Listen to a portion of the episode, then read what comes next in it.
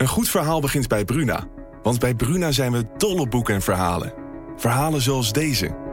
De slagen van de noodklok dreunen over het dorp. Zwaar en dreigend. Ze overstemmen de gemoedelijke drukte op de markt. En alle handelingen vallen stil. Wat zou er aan de hand zijn? vraagt Oda ongerust. Wil jij weten hoe dit afloopt? Je leest het in Bloedlijn van Simone van der Vlucht. Nu bij Bruna.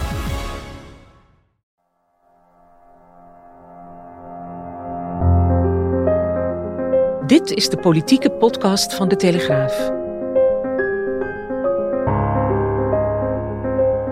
Afhameren met Wouter de Winter en Pim CD. Nee, we Ja, gaan, ja. we gaan het niet over femicide hebben nu, dames en heren. Maar Nee, we gaan het niet over femicide hebben met eh, Saskia Belleman. Overigens een, eh, een eh, podcast die zeker aan te raden is. En ook op onze players te zien is. Nee, we gaan het over politiek hebben. Want Mhm. dit was me wel weer een week, Wouter. Echt, echt niet te geloven. Ja, zou jij, Ja. zou jij beginnen? Maar dit verdient wel weer... Nou, ik zit te denken op de schaal van zuchten van cd. 1 tot 10. Waar komt deze dan ergens Nou, terecht? ik, ik denk wel een 9. En ik denk ook wel, ik weet ook eigenlijk, ik liep hier naartoe.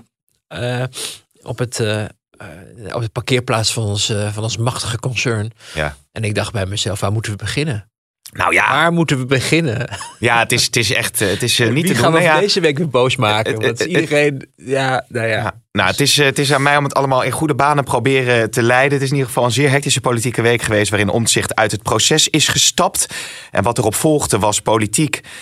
Ik weet niet of jij dat ooit hebt meegemaakt... want hij is natuurlijk naar Enschede gegaan... en houdt zich onbereikbaar eh, voor de pers. En ook voor zijn eh, mede-onderhandelaars. Doodmoe, Doodmoe. doodmoe, Ja.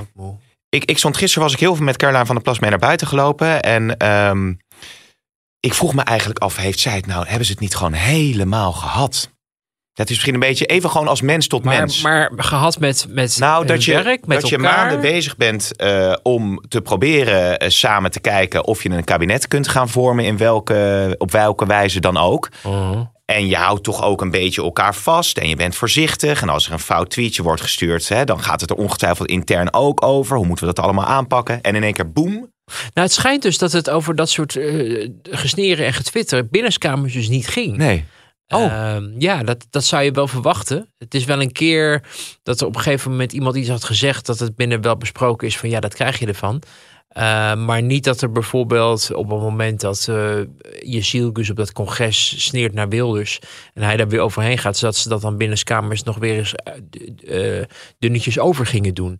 Uh, omdat eigenlijk beiden wel weten dat ze een rol speelden. Ja, ja. Dat, en zich ook niet de kaas van het brood laten eten. En ook wel ervaren genoeg zijn om te weten dat dat gesneer hen niet uh, ja, de, het oog van de bal moet laten afleiden, zullen Ja. we zeggen.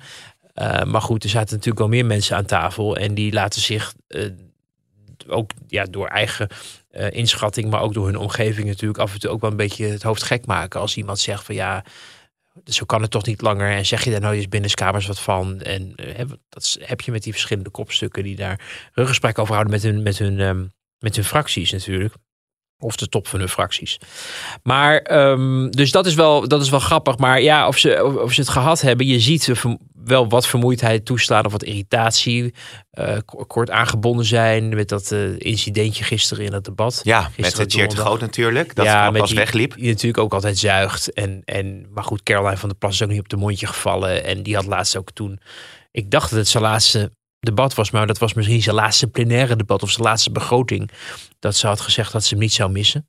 Nee. Uh, wat, wat, wat je inhoudelijk misschien snapt, maar het, het, het, kwam er, zoals ik het heb gezien, ook niet heel erg vriendelijk uit. En het mooie vind ik van de echte professionals in Den Haag is dat ze uh, elkaar hard kunnen aanvallen. Maar zodra het werk klaar is, uh, je als normale mensen met elkaar om kan gaan. Hè? Dat, je, dat je realiseert dat jij weliswaar niet dezelfde visie hebt of overtuiging hoe, wat er in Nederland moet gebeuren. Maar dat je er wel allemaal met één doel zit, namelijk het beste voor Nederland proberen te bereiken. Ja. En de respect hebt voor de verschillende standpunten en de mensen die die standpunten verkondigen. Dat zou in een ideale situatie het geval zijn. Maar dingen worden heel persoonlijk gemaakt tegenwoordig. We hebben het Misschien gaan we het daar zo nog even over hebben natuurlijk ook gehad over oude rekeningen die vereffend worden. Koude oorlogen die al soms 10, 15 jaar woede tussen, tussen politici.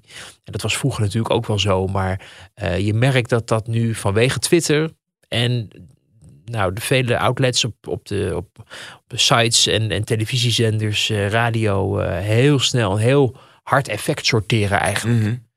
En um, dus je ziet, het is een combinatie ook van vermoeidheid, van irritatie. En soms ook wat politieke onervarenheid, vind ik.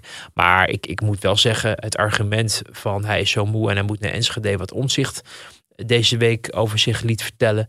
Ja, dat vind ik, vind ik wel heel raar. Als je bijvoorbeeld kijkt naar, uh, naar die andere gesprekspartners die wel ook gewoon door blijven praten met elkaar. Sommigen ook nog debatten voeren.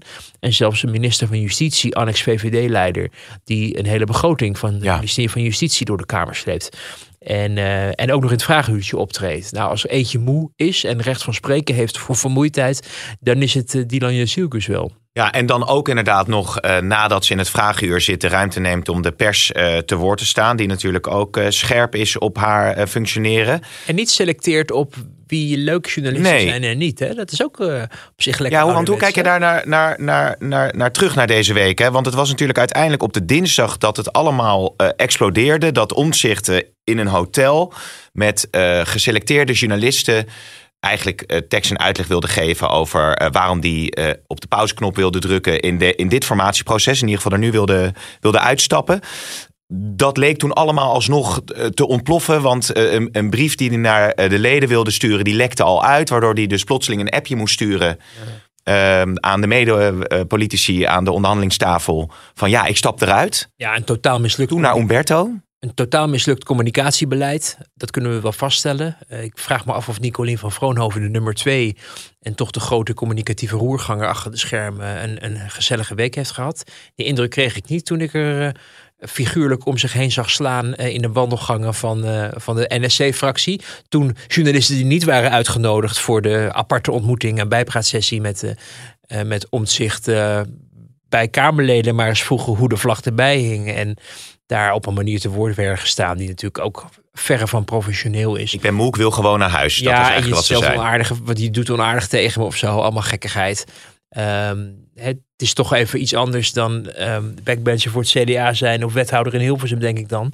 Dit gaat echt wel over, over uh, het serieuze werk. Hè. Je zit bijna aan de knoppen van het landsbestuur te draaien. Dat geldt overigens voor alle uh, vierde partijen die momenteel met elkaar uh, in onderhandeling zijn en of waren of half zijn of even op de pauzeknop gedrukt hebben we hebben het natuurlijk ook over andere partijen gehad en hoe die zich tijdens de formatie hebben opgesteld. Maar je mag, vind ik, verwachten van eh, de vier partijen dat ze zich realiseren dat het land meekijkt.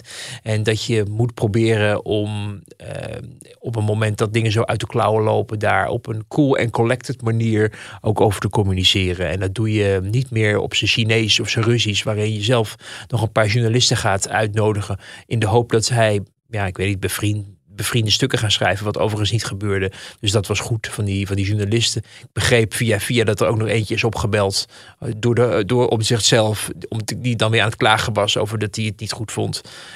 Oh ja? ze uiteindelijk van gemaakt hadden. Nou, weet je, het is echt dat je denkt, wat een niveau en wat een, wat een amateurisme vooral. Um, en um, nou ja, dus, dus het uitnodigen van... Um, van die journalisten wat dan mislukt. Maar eigenlijk ook het, het vooropgezette communicatieplan. Wat zo, zogenaamd heel spontaan uh, dan ontstond van ik stop ermee, want ik zie het niet meer zitten. Maar er was dus al een brief geschreven, kennelijk. Die moest met, aan de leden gestuurd worden. Um, we hoorden dat er ook al in eerder instantie, instantie ook wel met wat fractiegenoten gesproken was. Hoewel het, de, de, de, de berichten elkaar tegenspraken. Of nou alle NSC'ers, alle NSC-Kamerleden wisten dat, zij, uh, dat dit ging gebeuren. Omdat op het moment dat het gebeurde, zij op hun telefoon keken in het ledenrestaurant naast de plenaire zaal. Uh, waar ze toevallig zaten te eten. En uh, mensen die daar in de buurt verkeerden, zagen dat zij daar net zo verbaasd over waren ja. als, als, als de rest van, van Nederland. Um, maar goed, dan vervolgens dat, dat malle optreden bij Umberto. Wat een heel mal Met uh, Joop was. van de Ende erbij ook nog. En, uh, ja, ja. En, en, en, nou ja, en ook een, een collega van de Een Vandaag die uh, volgens mij een goede vraag stelde. En die dan ook weer ja, werd afgekapt door de host. Want die had het betere vraag. Ja. Het was gewoon een rommeltje. En het, we zijn eigenlijk niet zoveel wijzer geworden. Behalve dan dat het warrig was. En dat hij er eh, om zich niet wist hoe snel hij ook moest proberen om ook Rutte er weer in te fietsen. Want door hem kwam het toch uiteindelijk allemaal. En dan kwam je eigenlijk al richting eh, het punt waar dit volgens mij allemaal door veroorzaakt is. En dat is geen leuke boodschap eh, voor de fans, zeg ik er maar alvast bij. Of voor Omtzigt zelf, want die heeft eh, me ook wel eens benaderd als hij een podcast van ons had beluisterd. En hij vond dat het iets anders had of nou, had er zelf Ja. wat over te zeggen. Nou, dat mag natuurlijk. Het zijn natuurlijk de beste luisteraars sowieso. Hè? Zo is dat. Dus ook opzicht is een van onze allerbeste luisteraars. Maar ehm, dit gaat allemaal terug naar het feit dat deze man eh, een, een, uitstekend volksvertegenwoordiger is. Weet hoe die moet doorvragen. En een, een plek in de parlementaire historie verdient vanwege zijn vasthoudendheid in het onthullen van de toeslagaffaire. Eh, maar het is geen heilige, dat hebben we al eerder vastgesteld. En eh, niet alles wat hij aanraakt ehm, qua werk verandert in goud. Het leiden van een partij, het onderhandelaar zijn. We zien patronen terugkeren die we eh, bij hem vaker hebben gezien. En echt niet alleen maar in de periode dat hij het extra zwaar had en overspannen raakte. Maar ook al ver daarvoor, de afgelopen jaren. Ervaringen van mensen ook die met hem in de fractie zaten. Op een departement werkten. Door de telefoon door hem getrokken werden op het moment dat hij eh, eh, het ingewikkeld vond worden. Eh, dat er, hij gewoon niet een, iemand is die ehm, snel beslissingen neemt. Zelf trouwens ook aangaf in het gesprek wat we met, het, met de verkiezingskrant natuurlijk ook hadden. Wat op de site stond. Dat hij ook wel aangeeft dat hij ehm, langer over dingen nadenkt. Ja. Dat hij heeft gezien dat beslissingen over ingewikkelde zaken soms enorme gevolgen kunnen hebben. Misschien ook een beetje aan zelfreflectie daarmee doet. Omdat hij natuurlijk ook eh, in het CDA zat. Die wilde de toeslagen. Die, hij was ook eh, destijds een, een voorstander van het streng aanpakken van fraude. Ehm, nou, die hele cocktail heeft uiteindelijk tot iets verschrikkelijks geleid. Misschien dus ook enige medeverantwoordelijkheid daarvoor gedragen. Eh, gelukkig op tijd gezien dat er iets mis was en de rest van Nederland zag het niet. Alleen het is iemand die daardoor ehm, ja, blokkeert eigenlijk op een moment dat het spannend wordt. Dat de druk toeneemt en dat er een situatie ontstaat dat hij een beslissing over iets moet nemen. Waarvan hij de, de, gevolgen eigenlijk onvoldoende voor ogen heeft. En, en, en dat zien wij nu ook weer gebeuren. En dan zou je zeggen, nou wat een verstandige man. Dat hij niet over één nacht ijs gaat. Ehm, alleen regeren, in welke samenstelling dan ook, zal niet één feest worden. Dat zal een periode zijn waarin je vervelende beslissingen moet nemen. Waarin je soms ook niet weet wat de gevolgen zullen zijn. Waarin er financiële tegenvallers kunnen zijn Waarin- waarmee je moet omgaan. Zo is dat. Eh, waarin er onverwachte gebeurtenissen kunnen zijn. Eh, een oorlog in Oekraïne, een coronacrisis, maar inderdaad de vermogensrendementheffing, de uitspraak die volgens mij in januari toen kwam, toen het kabinet eh, ongeveer moest aantreden, of het net was aangetreden. En er ineens, ik geloof ik, een gat, een gat van 4 miljard structureel eh, Ja. eh, ontstond. En dat moet je dan proberen op te lossen. En hij eh, nu al moeite heeft met het feit dat er dus uit ja, waslijsten van ministeries blijkt dat het ook wel eens heel erg tegen kan gaan zitten. Nu zeg ik daar wel bij, wat wij horen over die lijsten, dat zijn de, de, de, de donkerste scenario's. Risico's, ook juridische risico's, die kunnen kleven aan. Ja, die nog in de rechtszaal misschien eh, uitgevochten worden. Of die met staatsbelangen te maken hebben in energie. eh, de Tennet-zaak. Eh, waardoor de schatkist ineens voor een, nieuwe uitdaging gesteld wordt. Uh, maar dat zal niet alleen maar op, op omzichtschouders terechtkomen, maar op de schouders van de hele coalitie. Of de andere coalitie, als er een andere coalitie komt met een hele andere samenstelling, die zullen met dezelfde issues moeten dealen. Dus het, het idee van ja, um, ik trek er nu maar de stekker uit, want ik ben zo overvallen en dit is allemaal Ja. uh, uh, ja, verschrikkelijk. Um, dit is wat regeren met zich meebrengt. Ja. Of coalitie verantwoordelijkheid met zich meebrengt. Maar hij suggereerde natuurlijk als reden dat die informatie niet tijdig was gedeeld. Eigenlijk een soort van was achtergehouden door informateur eh, Ronald Plasterk. En op het laatste moment was verstrekt. En Ook dat hij zich daar niet in kon vinden. Nee, maar ook dat is weer de modus die we kennen van hem. Uh, dat er al heel snel mensen worden aangevallen. En er achterdocht heerst. En dat dat dusdanig bijna aan parano paranoia grenst dat er iets wordt achtergehouden, dat er een feitenrelaas moet komen, dat er stukken op tafel moeten komen. Op het moment dat je een lastige beslissing of met een lastige gebeurtenis uh, geconfronteerd wordt, nog maar meer stukken gaat opvragen. Om ja, daarmee een beslissing of een oordeel over wat bekend is geworden, nog maar even voor je uit te schuiven. En je ziet dat dat, dat dat nu gebeurt. De suggestie. Maar dat is ook. Er zijn zoveel dingen tegelijk gebeurd eigenlijk. Maar de suggestie dat een informateur die door de Kamer is aangesteld. die met jou aan tafel zit uh, om het proces te begeleiden. informatie achter ja, zou Wat zou het belang daarvan zijn? Ja, maar, dat, maar dat, daarmee nou, neem je zoveel afslagen die, die je in een donker bos leiden. Want je, je, suggereert eigenlijk dat de informateur een geheime agenda heeft, niet zuiver op de graad is en iets doet wat ongebruikelijk is, terwijl navraag leert in departementale hoek bij de andere partijen uh, uh, en nog wel meer bij bijvoorbeeld hoe dat in vorige formaties is gegaan, dat dit soort stukken helemaal niet zo gek zijn. En dat er inderdaad sommige eh, dingen, daar kan je van schrikken.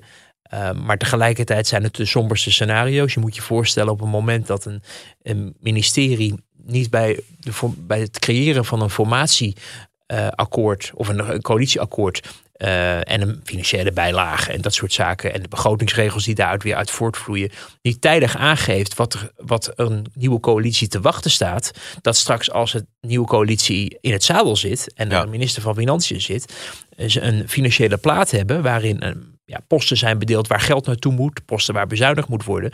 Maar alle nieuwe dingen zullen op een nieuwe manier behandeld moeten worden. En een financieel geraamte in de coalitie is natuurlijk sowieso eentje van geven en nemen. Dus op een moment dat er op een, een stel BBB zit straks op landbouw en er komt een, een tegenvaller die enorm is, dat dan BBB met de gebakken peren zit, of die minister dan, omdat die dat dan zou moeten oplossen. Omdat dat niet al in de coalitie met die hè, afweging tussen de verschillende partijen en het geven en nemen en alles in balans brengen, met iets geconfronteerd wordt wat buiten de onderhandelingen staat en wat dus de minister zelf zou moeten oplossen. Nou, er wordt wel eens een uitzondering voor gemaakt. Als er iets enorms is, dat er toch wordt gezegd, ja, dit is zo groot, hier moeten we samen weer mee om de tafel. Uh, maar het idee is dat die ministeries aan het inventariseren zijn, ook uit eigen belang, om te zorgen dat als er straks een nieuwe coalitie komt, dat ze dan met een gezonde start ja. uh, uh, kunnen beginnen. dus dat hangt er ook mee samen. nou, de suggestie dat dat dan vervolgens onder de, onder de pet wordt gehouden, is een wonderlijke. Ehm, we hebben begrepen dat de SG's uh, en hun mensen op de verschillende, dat zijn de secretaris-generaal, ja. op de verschillende departementen dan in kaart brengen uh, of er uh, staatsgeheime of staatsgevoelige informatie zit. Hè? Want je, je kan wel een uitvraag doen om, om alle risico's in kaart te brengen, maar dat zijn dingen die soms ja, echt geheim zijn. En mensen hebben dus ook voor geheimhouding moeten tekenen uiteindelijk. maar sommige dingen moesten echt geschoond worden van ja, wat is echt heel heftig en welke dingen kunnen bijvoorbeeld wel naar buiten op een gegeven moment. Omdat het de bedoeling is, dat had Plasterk ook in zijn uitvraag voor die informatie bij de ministeries gedaan, dat op het moment dat men klaar is met de informatie, die stukken bekend worden. En dan moet je natuurlijk wel weten wat je publiceert en niet. En ook wat de mensen die aan tafel zitten daarover mogen zeggen en niet. Um, dus dat is allemaal een, een secuur werkje. En dan vervolgens ging dat dan via AZ, het ministerie van Rutte, ging dat dan naar, uh, naar, de, naar de informateur. En die dan heeft gezegd: Ik heb het nu, jullie kunnen het inzien. En dat heeft, nou, dat vond, uh, vindt om zich te laat. Nou, hoe dat precies in die tijdlijn uh, zit, of, of dat niet één of twee of drie dagen eerder al er lag of niet. Begrijp dat het wel meevalt, ja. maar dat zullen we wel merken in het verslag uiteindelijk. maar, maar zelfs dan nog, Zelfs dat je denkt van ja, hij heeft dit onachtzaam gedaan. Kan niet zeggen over zijn kwaliteit als informateur. En iemand wordt opgeleid voor informateur. Hij is oud-minister, wetenschapper, columnist, maar niet een informateur. Dit is ook nieuw voor hem. Maar goed, je kan zeggen dat heeft hij niet goed gedaan. Dan nog heb je de mogelijkheid om dat op een fatsoenlijke manier uh, te regelen met de mensen met wie je aan tafel zit. En bijvoorbeeld aan het eind van deze week concluderend alles overziend. Uh, zien wij het niet zitten of zo. Maar dit ging met zoveel chaos en, en, en boosheid en verbetenheid en beschadiging gepaard voor Plasterk, voor het hele proces. Ja, dat zei Plasterk zelf natuurlijk ook. Hè? De, de informateur als instituut is eigenlijk schade berokkend nu door deze handelswijze van onzicht. Daar heeft hij gelijk in. Uh, het is dan ook een, een, conclusie die niet alleen maar.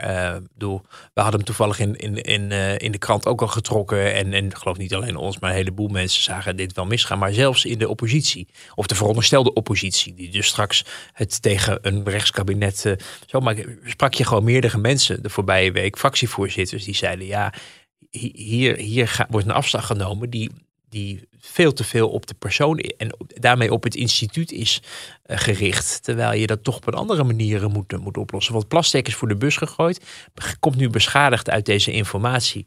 Nou, er zijn verschillende recensies over of hij nog door zou kunnen. Er zijn mensen in het, binnen het formerende drietal die zeggen: waarom zou Plasterk moeten sneuvelen omdat omzicht hem beschadigt?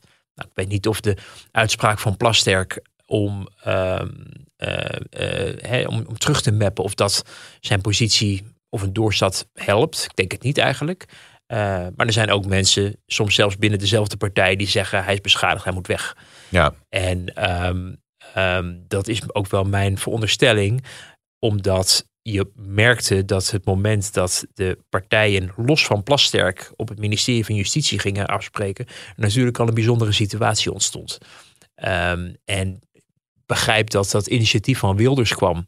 Uh, maar ook dat Jezilgus daar ook wel, wel wat voor voelde. In de hoop dat de boel wat meer gestroomlijnd. En dat de knopen worden, zouden worden doorgehakt. En dat men toch ook wel zag dat Plasterk onvoldoende in staat was om het te stroomlijnen, om het te trechteren en om de, de partijen tot enige vorm van besluitvorming te dwingen. Omdat die deadline van de Kamer natuurlijk in zicht kwam. Ja, ja en op die dinsdag uiteindelijk hebben ze dus op het eh, ministerie van uh, Jezegus gesproken. Daar was uh, Omtzigt volgens mij ook nog bij. En waar de ja. verbijstering in zat bij uh, Jezegus, Wilders en Van der Plas... is dat ze eigenlijk niet door hadden dat op het moment dat omzicht vertrok, dat, dat deze totale chaos op en af zou worden gestort. Ja, we, we begrijpen dat hij op maandagochtend in dat overleg, uh, dat was, daar was Plasterk nog bij, als ik het even goed in mijn hoofd, uh, in, in, in, mijn tijdlijn, ja. in mijn feiten helaas, uh, dat, dat omzicht toen uit zijn slof is geschoten. En dat iedereen daar wel een beetje van schrok. Aan de ene kant omdat het eerder richting de afronding zou gaan dan richting een nieuw moment van bezinning of boosheid of wat dan ook. Maar ik ben er ook op gewezen door meerdere mensen dat niet de eerste keer was dat gebeurde.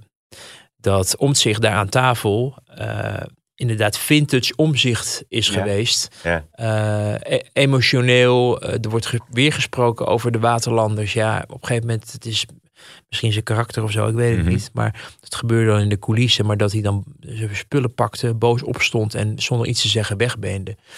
En dat mensen dachten, oh, dit is dus wat, wat er al die tijd bij het CDA uh, ook heeft gespeeld. Het was overigens wel interessant dat op het moment dat we dit allemaal zagen gebeuren, ikzelf, maar ik hoorde ook van collega's die, uh, die uh, parlementaire journalisten zijn, um, uit ongevraagd werden, werden benaderd door CDA'ers.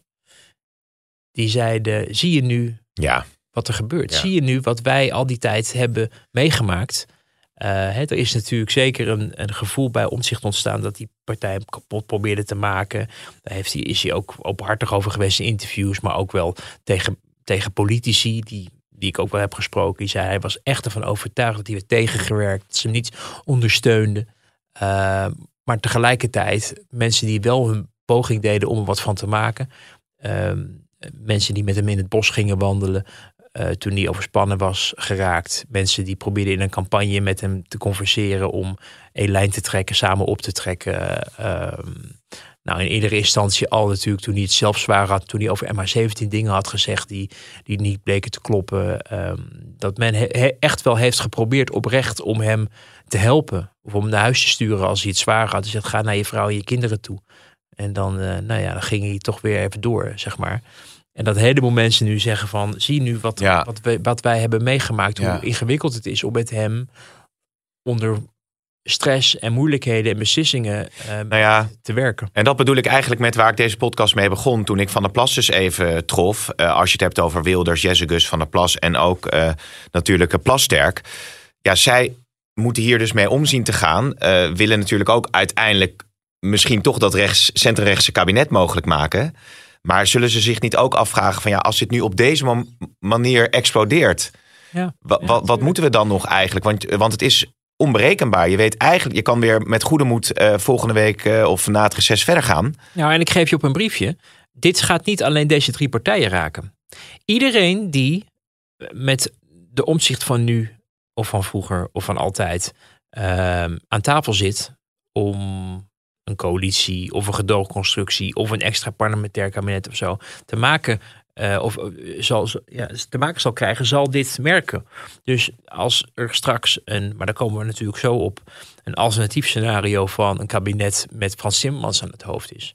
En waar NSC dan ook in zit, want die 20 zetels die zijn bijna onmogelijk te omzeilen als je een, een stabiel, Mhm. eh, eh, niet al te veel partijenkabinet eh, in de Tweede Kamer wil maken. Dan zullen daar ook onderhandelingen voeren. En dan zal, zal ineens Timmermans met om zich aan tafel zitten en ook merken dat er af en toe dingen gebeuren waarvan je denkt, oh, maar dit wordt wel heel ingewikkeld om op deze manier met elkaar te onderhandelen. Ja, want als het daadwerkelijk om die financiële reden gaat en het achterhouden van informatie, hè, zogenaamd zeg maar, dan had dat dus in elke constellatie kunnen gebeuren. Want het, In in, feite in de wel, uiting van ja. omzicht gaat het niet over eh, de rechtsstaat en dat soort zaken. Dat, dat leek ook al een gepasseerd station te zijn volgens mij. Daar waren ze het wel over eens. Ja. Wilders had natuurlijk ook gedeeld dat hij afstand nam van bepaalde standpunten over de Koran, et cetera. Plastek heeft gezegd dat hij zich aan zijn eh, af- opdracht heeft gehouden. En die schreef voor eerst rechtsstaat, dan de rest. Ja. Volgens mij heeft om zichzelf bij Umberto daar ook wel iets over eh, gezegd. Dat hij die opdracht ook heeft gevolgd. Eh, dus dat leek, er was nog wel één ding wat, wat onafgehecht was, geloof ik, met het constitutioneel hof. Maar ehm, dat zou in de volgende fase wellicht eh, dan uitgekristalliseerd te kunnen worden. Ehm, de, de- maar inderdaad, en, en dat is natuurlijk ook het merkwaardige. Het argument van de financiële tegenvallers en je kan geen bestaanszekerheid op luchtkastelen bouwen. Ik denk dat, hij, dat hem gewoon naar de keel is gevlogen toen hij zag van dit is wat ik nodig heb voor eh, die bestaanszekerheid. En dit is het financiële houden. Ik kan het niet waarmaken. En hoe ga ik dat in hemelsnaam aan mijn kiezers uitleggen? En dan ook nog eens in het achterhoofd houden dat er partijen zijn die zelf ook nog wel wat wensen hebben. Rond het eigen risico, stikstof of wat dan ook allemaal. Eh, dus dat hem dat, dat hij een opeenstapeling van, van, van zaken heeft gezien. En heeft moeten concluderen van dit ga ik waarschijnlijk niet voor elkaar krijgen. Of ik moet meer tijd nodig hebben om dit allemaal te verwerken. Ja. En die heb ik niet meer, want de deadline nadert. Dus ik trek me daar maar helemaal uit terug. Dat, en dat is natuurlijk opmerkelijk, want die stoel die eh, bleef leeg. Hè? Eh, we nemen dit op vrijdag op. Er wordt weer vanaf, vanaf half negen uit mijn hoofd eh, gesproken. Ja, volgens mij, ik- ja, ik dacht dat, dat vanwege de ministerraad ook dat het Ja. extra vroeg was. Ja. Ja. Maar die stoel is leeg gebleven en de uitnodiging is wel degelijk elke keer verstrekt aan omzicht. Van nou kom nou alsjeblieft nog zitten en laten we het er nog even met elkaar Omdat, je over hebben. ja, nou, omdat zij kennelijk ook weer niet weten hoe, hoe de vlag er na een nachtje slapen bij hangt. Ik heb begrepen wel, want gisteren heeft, eh, dat is dan donderdagochtend geweest, heeft Wilders gezegd voor de microfoons, ik heb hem niet meer contact met hem Ja. gehad sinds.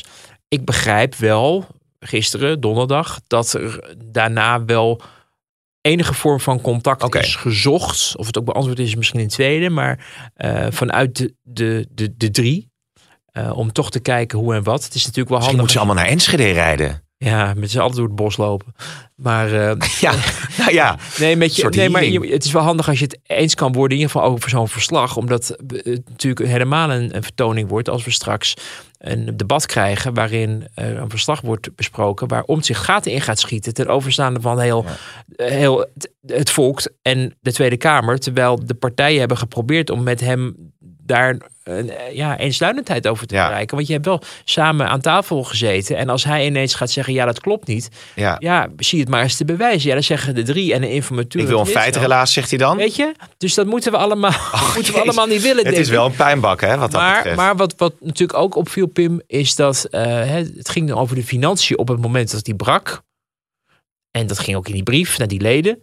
Maar daarna kwamen ineens via de grapevine in, in, in Den Haag, via de mensen die ehm, Mhm. voor de camera, dan wel eh, niet voor de camera of microfoon eh, zich eh, met journalisten hebben verstaan. Ehm, nou ja, ook wel andere argumenten. Want ja, het was ook allemaal een rommeltje. En ik zag nu weer voorbij komen dat iemand had opgeschreven dat de, de andere partijen de spreidingswet wilden eh, onschadelijk maken. En dat dat het, het grote punt was voor omzicht. Nou, dat, daar is inderdaad binnenskamers eh, zijn daar de degens over gekruist. Maar het was niet zozeer dat omzicht de enige was die, die vond dat je niet zomaar een aangenomen wet maar even opzij kan zetten. Nee. Maar het is ook heel reëel dat daarover gesproken wordt. Zeker, want ze waren met z'n allen tegen. Uh, alleen op een gegeven moment heb je een nieuwe situatie. En bijvoorbeeld Jesielgus heeft dat ook on the record buiten ergens voor een microfoon gezegd van uh, ja, min of meer in mijn woorden, dit is de law of the land nou. Je kan mhm. niet zomaar nu, omdat er een, een, wetje niet bevalt, denken van nou, die, die, die parkeren we maar even. Dus die heb je uit te voeren. Je kan natuurlijk nadenken over of je die wil aanpassen of, of wil op een of andere manier onschadelijk wil maken. Maar hoe ga je dat doen op het moment dat je weet dat de Senaat hem juist heeft goedgekeurd? Want als je hem weer wil wijzigen, zal dat ook de Senaat nodig. ja. ja. Dus dat is, maar er is dus echt door meerdere mensen binnen kamers wel opgemerkt van. Uh, denk nou niet dat we dit zomaar opzij kunnen schuiven. Maar dat wordt dan, uh, dat werd eerst bij SBS. Nou, wat, ik wil Sam Hagens niet tekort doen, want die, die heeft volgens mij goed werk uh, verricht, ook afgelopen week weer. Uh, goede collega. Maar we zagen ergens een berichtgeving op een gegeven moment terugkomen van daar is om zich voor gaan liggen.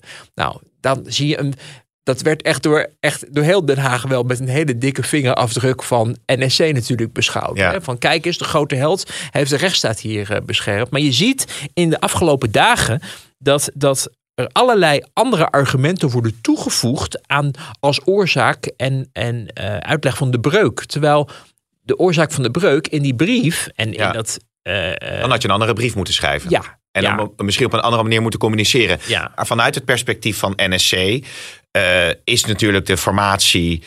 Uh, ja, enerverend verlopen zou je kunnen zeggen. Hè? Nou, je had het over die spreidingswet. Er is over en weer getwitterd. Je hebt de uitspraken van Jezus gehad bij het congres. Nou, noem het maar. Um, dan zou je natuurlijk kunnen veronderstellen dat NSC het uiteindelijk gewoon in zijn geheel niet aandurft om hier ja. in te stappen. En dat ze eigenlijk al vanaf het allereerste moment liever die gedoogpositie hadden gehad, maar dat die werd gekaapt toen door de VVD. Ja. En dat ze eigenlijk te veel die formatie in zijn geduwd. Ja, maar goed, dat, dat kan ik, ik, Ja, die teleurstelling kan ik me wel voorstellen. Maar ik sprak iemand deze week in de Kamer die niet uh, uh, een politicus is of bij een partij zit, maar die daar wel uh, werkt. En die zei tegen me: Ja, ik wil ook wel eens wat wat niet lukt.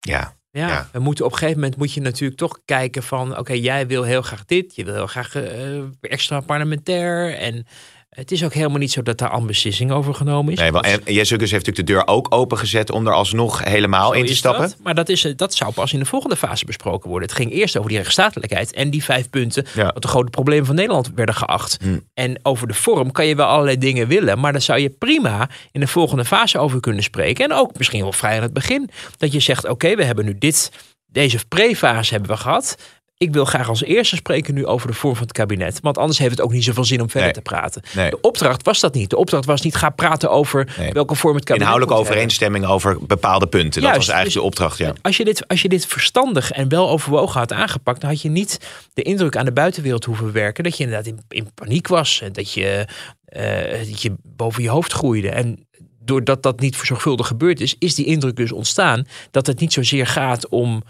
uh, iets wat je onmiddellijk aan de gesprekken kan ontlenen, maar veel meer aan een soort gevoel van: oh, oh, uh, we worden ergens. Het gaat wel heel erg goed of zo met de gesprekken, of we zijn het eigenlijk wel eens. En we wilden eigenlijk nog wel aan onze achterban en ook aan de fractie, hè, want omzicht heeft natuurlijk ook wel te doen met een fractie tegenwoordig, waar we het ook allemaal uit moeten leggen. Alleen dan blijf ik verbaasd over hoe onprofessioneel ja, misschien omdat het een jonge partij is, je zoiets dan doet. Want je kan zoveel argumenten vinden om dit uh, van de rails te laten lopen. Op een manier die veel geraffineerder is en ook veel eerlijker en helderder is. Want zeg nou zelf, dat gesneer en dat getwitter en dat gedoe, dat gaf weinig blijk van onderling vertrouwen en respect. En een stevige basis voor een samenwerking. Dat ziet om, zag om zich natuurlijk ook. Want om zich was juist een van de weinige mensen die niet aan dat getwitter en die gekte meedeed. Dus dat vond ik juist zo verstandig. Ik denk, nou, deze man die, die begrijpt dat er wel wat meer te doen is dan de hele tijd uh, mensen op elkaar op Twitter uh, te becommentariëren. Totdat hij niet anders meer kon.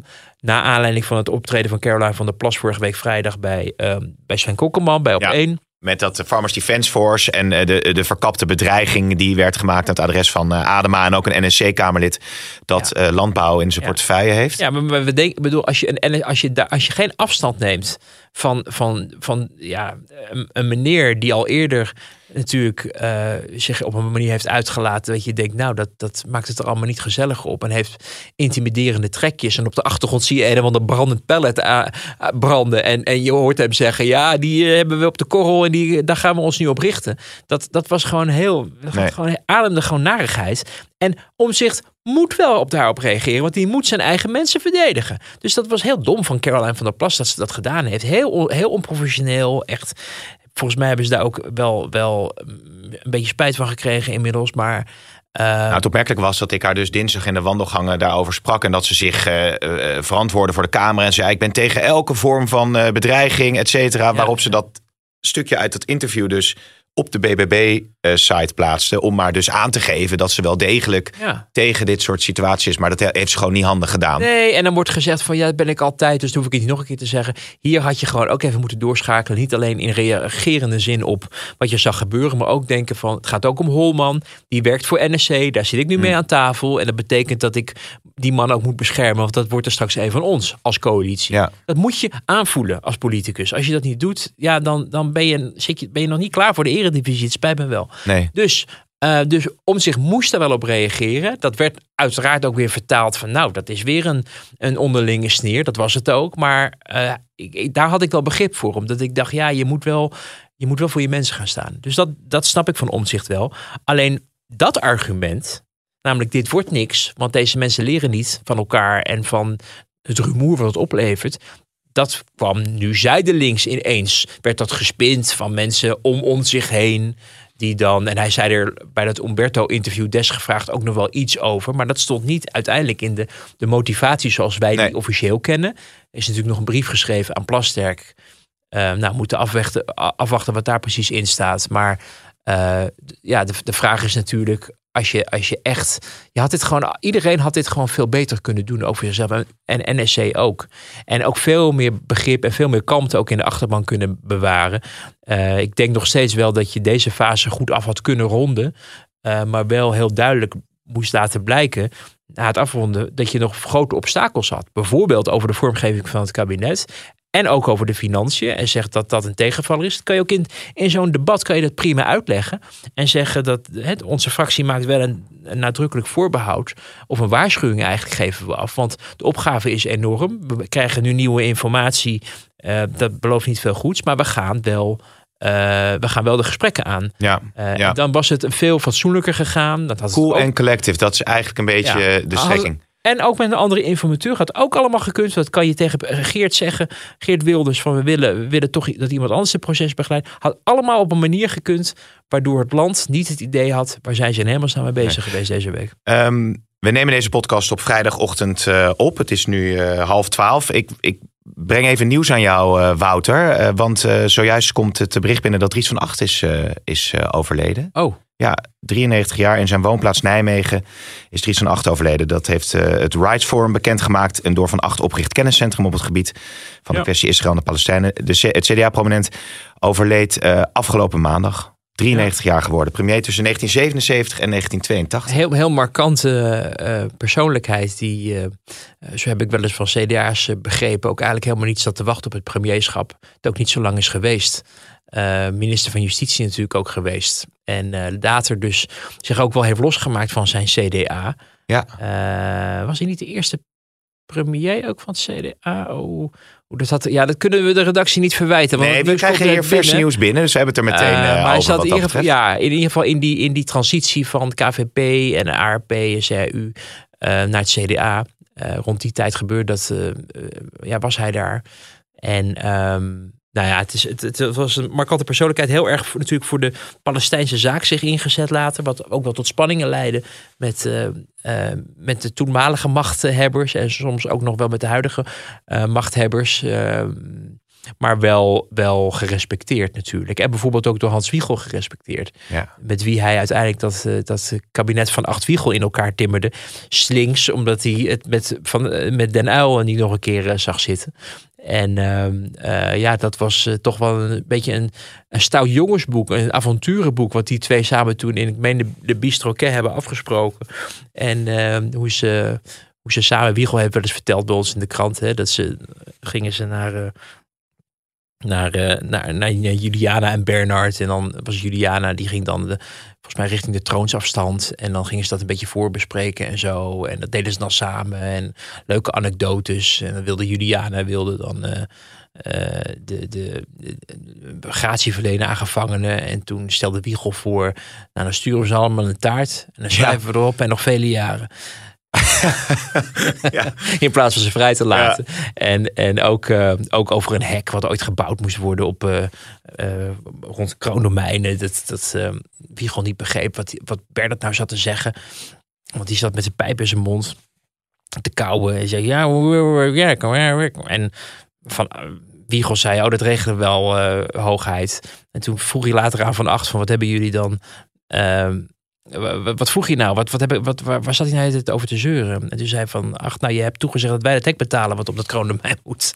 Oh ja? dus die, twee hadden, die twee hadden heel leuk. En ook nog steeds begreep ik ook, uh, nou, wanneer nog het afgelopen jaar volgens mij nog wel echt wel contact ook met elkaar. Dus die twee zijn, zijn altijd wel bevriend gebleven en uh, hebben respect, uh, politieke vriendschap opgebouwd eigenlijk uh, in Den Haag. Wat je niet vaak hoort, hè, dat die zo bestendig is. Nee, 93 jaar geworden dus. En inderdaad hebben we nog even opgezocht. Ja. Eerste CDA-premier, ja, daarna Lubbers. Instant reactie was dit, dames en heren. En dat vind ik zo mooi, want ik, nee, maar ik weet dat jij dat kan. En daarom, uh, daarom, ja, daarom uh, over, wist ik dat ik jou daarmee kon overvallen. Ja, en er zijn natuurlijk nog een heleboel andere hele mooie dingen over. Daar komen we volgende keer gewoon nog vertellen. ja, op, maar dat, dit is gewoon even heel snel. Ja, hartstikke goed.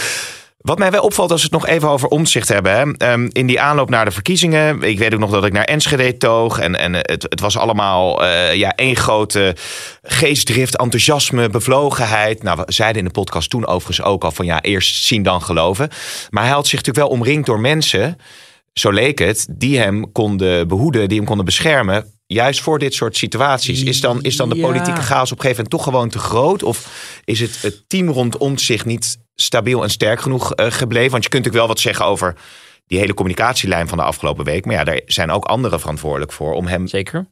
Zeker. Ja. En de vraag is dus ook of die nog heel dicht bij hem staan. Of dat die misschien ook nu wel merken dat hij ook wel signaleert dat dingen niet goed zijn gegaan. Uh, ze hebben nu ook wel inmiddels toegegeven dat de communicatie anders had gemoeten. Ze hebben ook toegegeven dat ze anders hadden moeten omgaan in het contact met de informateur en met. Uh, uh, met, met de andere onderhandelaars. Dus er is wel sprake van enige zelfreflectie. En ik denk dat we die ook, ook wel van omzicht kunnen verwachten. Dat hij ook wel aangeeft van dat is niet gegaan zoals het moest, maar nog steeds vinden we zus en zo.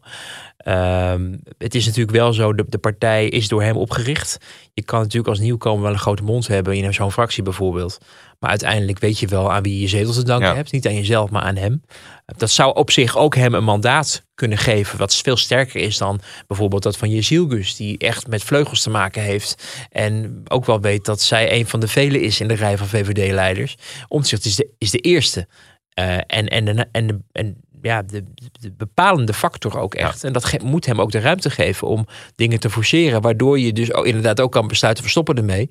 Uh, en dan zijn mensen geneigd je te volgen. Want ja, de baas uh, vindt dat nu eenmaal een verstandig, uh, verstandig besluit.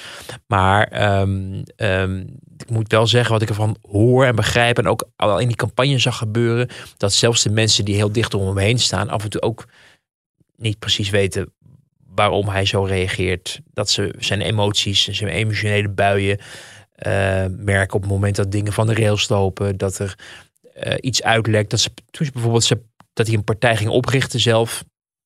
Uh, dat moest dan naar buiten komen, hadden ze bedacht om, om even uit mijn hoofd, om dat het zou komen in de krant van een maandag in de Tubantia. En ja dat was dan de bedoeling met een interview. En ze hadden een filmpje opgenomen. Maar zoiets komt dan eerder online. En dan moet je ineens alles versnellen. Want dan is het de dag daarvoor al bekend. En dan willen mensen gelijk al duiding. En omdat het om negen uur gebeurde, konden alle kranten er ook nog, alle andere kranten, waaronder wij er ook nog mee aan de slag. Want de deadline bij ons ligt lager dan negen uur. Dus we, konden, we konden het nieuws, wat eigenlijk exclusief was bedoeld eh, voor, voor, die, voor die eh, konden wij ook nog mee pikken. Nog even los van het feit dat gelukkig een, een, goede tip kregen dat er iets gaande was. Waardoor wij nog eerder alvast konden werken aan profielen. Zeg ik even, kijk je in de keuken. Dus wij werden niet meer verrast toen het uiteindelijk bekend werd. Maar um, dat heeft natuurlijk toen ook al voor spanning uh, gezorgd. En je hoort ook wel uh, en je ziet ook wel dat er toch regelmatig spanningen zijn. Ook is op zich ook niet zo gek in een nieuwe partij, nieuwe mensen. Nee. Maar we, hebben, we zien gewoon gebeuren hoe Kamerleden van uh, omzicht af en toe worden gecorrigeerd. Soms door ons, omzicht zelf en vrij hard. Er staan ook vaak Kamerleden bij, omdat het in de coulissen gebeurt van de plenaire zaal. En dan zie je mensen ineens roepen: Ja, ik uh, wil nog wel even zeggen, ik heb nog wel, uh, we gaan hier nog wel op terugkomen. Is mij net, uh, is mij net verteld dat ik moet zeggen. Of woorden van gelijke strekking, mm. wat die Agnes Jozef dan had gedaan. Of andere mensen die, die eerst stelling nemen in de Kamer of iets twitteren, dat dan weer moeten bijstellen of moeten nuanceren. Uh, of op pad worden gestuurd door hem. Nicolien van Vroonhoven bij op een paar weken geleden een groot nummer maken van dat niet van tevoren aan de Kamer was overlegd dat we een stafofficier mee lieten doen met die Amerikaans-Britse acties richting de Houthis. Ja. Uh, en dat was toen allemaal, uh, nou ja, allemaal schande. En toen werd ze gevraagd door Sven Kokkelman van, goh, waarom is het eigenlijk zo'n schande? Ja, de procedure. En daar kwam ze eigenlijk niet lekker uit. En toen dacht ik, ja, dat heeft ze van omzicht gehoord dat ze dat moest zeggen. Ja. Maar eigenlijk was het wel goed dat Nederland dit had gedaan. Ja, want de Tweede Kamer had geïnformeerd moeten worden over het feit dat er eventueel zo'n stafofficier betrokken Vooraf. zou zijn. Ja, ja. En, en, en, en waarmee je dus zo in die procedures verzandt. En veel te weinig echt over waar gaat het nou eigenlijk over. En dat is wat ze aan de onderhandelingstafel trouwens ook heel erg merkten de afgelopen tijd. Elke keer vluchten in procedures. Terwijl op een gegeven moment moet je gewoon denken: ja, wat willen we met nou? koppen. Ja, wat willen we nou eigenlijk? En eh, nu zitten we dus eh, te, eh, te wachten op de brief van Plasterk aan de Kamer. Zal daarover gedebatteerd gaan worden volgende week. En is natuurlijk de vraag. wat doet de veronderstelde oppositie eventueel? Eh, eh, met name natuurlijk Frans Timmermans, PvdA GroenLinks. Ja. Dat wordt interessant. En zoals Wilders zei, van ja, eh, eh, Timmermans die eh, staat te juichen. Parafraseer ik even. Nou, ik denk dat er wel enig eh, ehm, optimisme te merken viel. Omdat men dacht, het, het, het eet over till the fat lady sings. Eh, de reden dat hij überhaupt nog in de Kamer zit, heb ik ook wel eens vermoed, komt omdat hij denkt, eh, er is een kans om premier te worden. Mhm. Ehm, hij heeft zelf natuurlijk, ik had het in mijn column aangehaald eh, begin van de week, voorspeld dat hij sowieso aanbleef bij een minder resultaat voor PvdA GroenLinks dan de grootste te worden. Omdat hij zei, zeker, hij, zei, ze- hij blijft zeker aan, want als, zeker als het over rechts gaat, want dan, dat zit niet lang. Nou ja, Ja, tot nu toe krijgt nog hij niet eens. best Nee. wel ge- ge- gelijk in zijn analyse over die rechtse samenwerking. Ehm, je merkte ook wat bravoure deze week. Eh, er was een reactiemoment gevraagd eh, door de journalisten van ja, wat vind jij daar eigenlijk allemaal van? Dus dan mochten we ons naar de PvdA GroenLinks burelen begeven. Daar was ik ook even naartoe gegaan.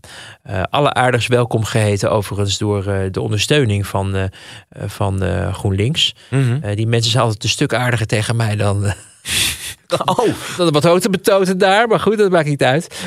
Dat zijn wel professionals namelijk. En die, ehm, ehm, nou, hij kwam dus tevoorschijn, ehm, zei van, nou, laat ze het eerst nog maar proberen, want het is mij ook niet helemaal duidelijk wat ze nou precies willen. En liet zich dan toch weer twee dingen ontvallen. Eén was tegen de Volkskrant dat hij zei, eh, toen hij gevraagd werd van, goh, Timmermans, eh, meneer Timmermans, u wordt als een eh, wat vindt u ervan dat Wilders u neerzet als het, als het gevaar dat u misschien aan de macht kan komen? Toen zei hij, nou, ik word zelfs door bepaalde collega's van u afgeschild als het rode gevaar. Mm. Ja, weet je, die, het, is bij hem altijd... Het is een beetje zijn, zijn stijlvorm ook. Hè? ongelijkheid- Ja, maar je denkt ook, man, groei je nou eens overheen.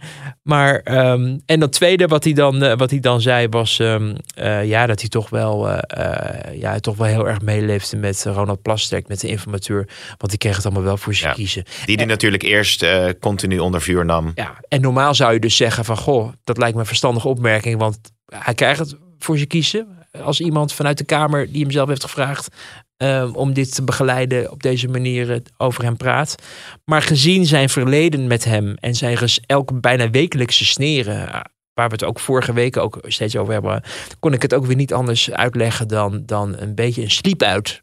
Ja, Sliep het- uit. Ken je die nog, Nou, nee, ja, ik, ik wou zeggen ongeloofwaardig, maar je bedoelt iets anders. Uit de tijd van Van Acht, denk ik. Oh ja, wat betekent het dan nou, precies? eh, ja, lekker peu. Zo Oh ja. van, eh, van Ja, haha, ja. lekker peu, weet je. Stiep uit, ja. Ja, maar eh, de vraag die natuurlijk overeind blijft staan is hoe reëel is het dat Timmermans uiteindelijk eh, de, de premier van ons land gaat worden? En hoe zie jij dit proces nu verder gaan?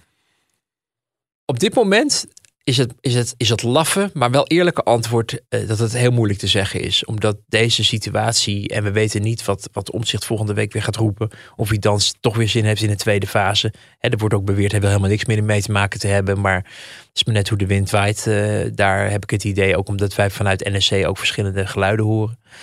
Ehm, dus dat is, dat is het, het eerlijke antwoord. Als je erover navraag doet in Den Haag, eh, kijk je natuurlijk als eerst naar de VVD. Want de VVD heeft gezegd: wij gaan uh, niet in een rechtskabinet zitten, maar we gaan gedogen. En uh, we gaan niet een linkskabinet gedogen. En dat gaan we ook niet mogelijk maken. Nee.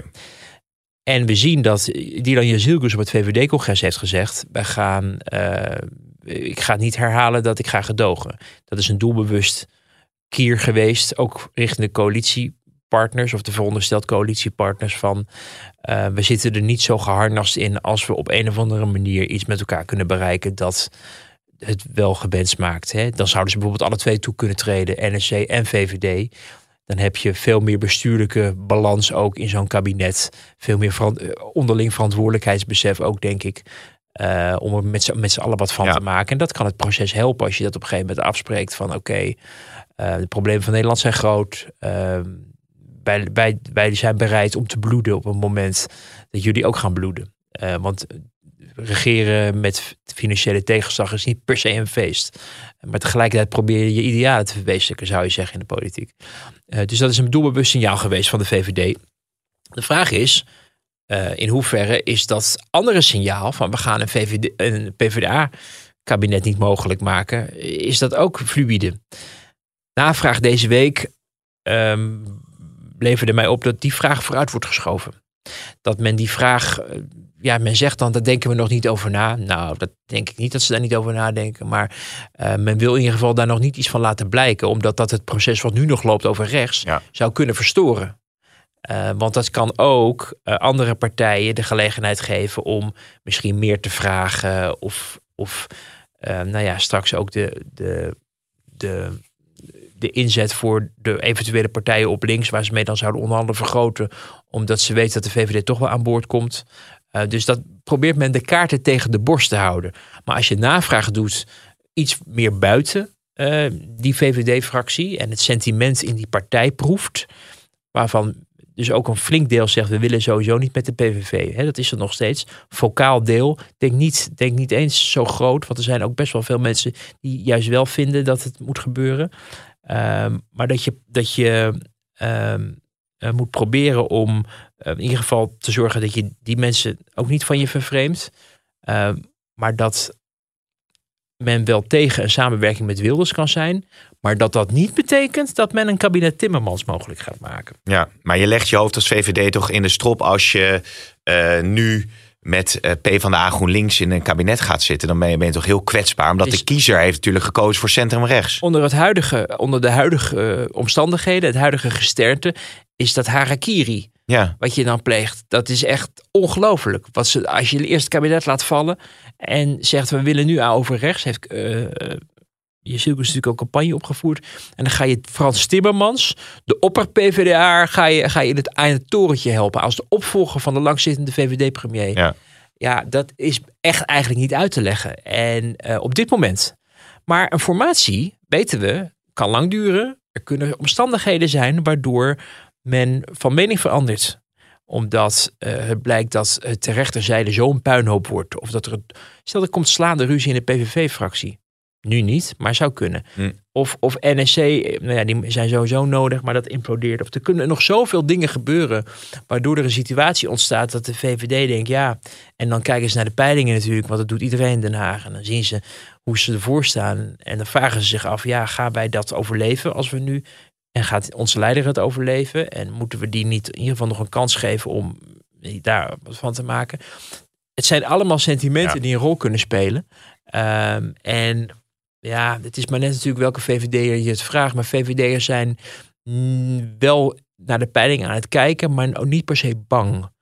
Dus ik sprak er ook iemand die, die zei van, nou, als het echt moet, dan gaan we die confrontatie wel aan. Dan gaan we maar naar de, naar de kiezer. Op het moment dat het helemaal niet lukt, in plaats van dat we ons hoofd in de strop leggen van Frans Timmermans GroenLinks, D66 en de wispelturige eh, voorman uh, Pieter Omtzigt. Ja, ja, en, en, dan, ja. en dan aan, aan de rechterzijde helemaal kapot geoppositioneerd worden. Ja, maar, ja, ja, maar en tot slot, want we, we, zijn al het uur aan het naderen oh, eroverheen. Bonusminuten mensen, maar alleen dat minder, de minderheidsvariant. Hè? Dus VVD, PVV, BBB en NSC dan in een soort van gedoogsteun met misschien wat andere partijen die, die de rechtse plannen steunen. Nou, daar werd, daar werd wel, uh, er werd wel uh, over gespeculeerd of gedroomd. Het is maar net wie het vraagt. Uh, dat, dat er ja, het nog niet helemaal verloren is. dat je in theorie ook een minderheidskabinet van die drie partijen overgeleverd drie kan doen. Dat voor de Senaat maakt niet uit, want NSC heeft daar toch geen zetels. dat je kan rekenen wellicht op de SGP. Ja uh, staatkundig gereformeerde partij die ook uh, aan de rechterkant hangt en ook wel veel dingen denk ik gemeenschappelijk zal hebben met de agenda van die, die uh, rechtse coalitie. Um, ja, Zeteltje van Eertmans. Ja. ja, 21 is bereid. Dat zijn er al vier. Je hebt er acht nodig. Dus heb je er nog vier andere nodig. Nou, je hebt nog, ja, of Forum voor Democratie. Nou, daar durven ze niet op te rekenen. Dat vinden ze te wispelturig. maar er zijn wellicht nog wat mensen bij NSC die wel denken, ja nu mag ik twintig jaar lang eh, tijdlijnen, of eh, twintig jaar, nu mag, ik, mag er zitten twintig mensen in die fractie, maar die mogen dan vier jaar lang tijdlijnen en feitenrelazen gaan vragen aan andere kabinetten. Die hadden ook een, misschien een andere voorstelling van zaken. Toen en op asiel zullen ze het misschien wel degelijk eens zijn met uh, die drie partijen. Ja, dus dat dus is dat interessant. Men, ja, dus wel wiebelig in de Tweede Kamer dan in elk ja, geval. maar je, het hangt ook heel erg af van de interne cohesie en hoe lang, hoe lang ja, Omtzigt een effectief en goed leider blijkt van die fractie. Want dit, dit eerste, deze eerste acte was niet heel erg veelbelovend nee. uh, van zijn uh, fractievoorzitterschap.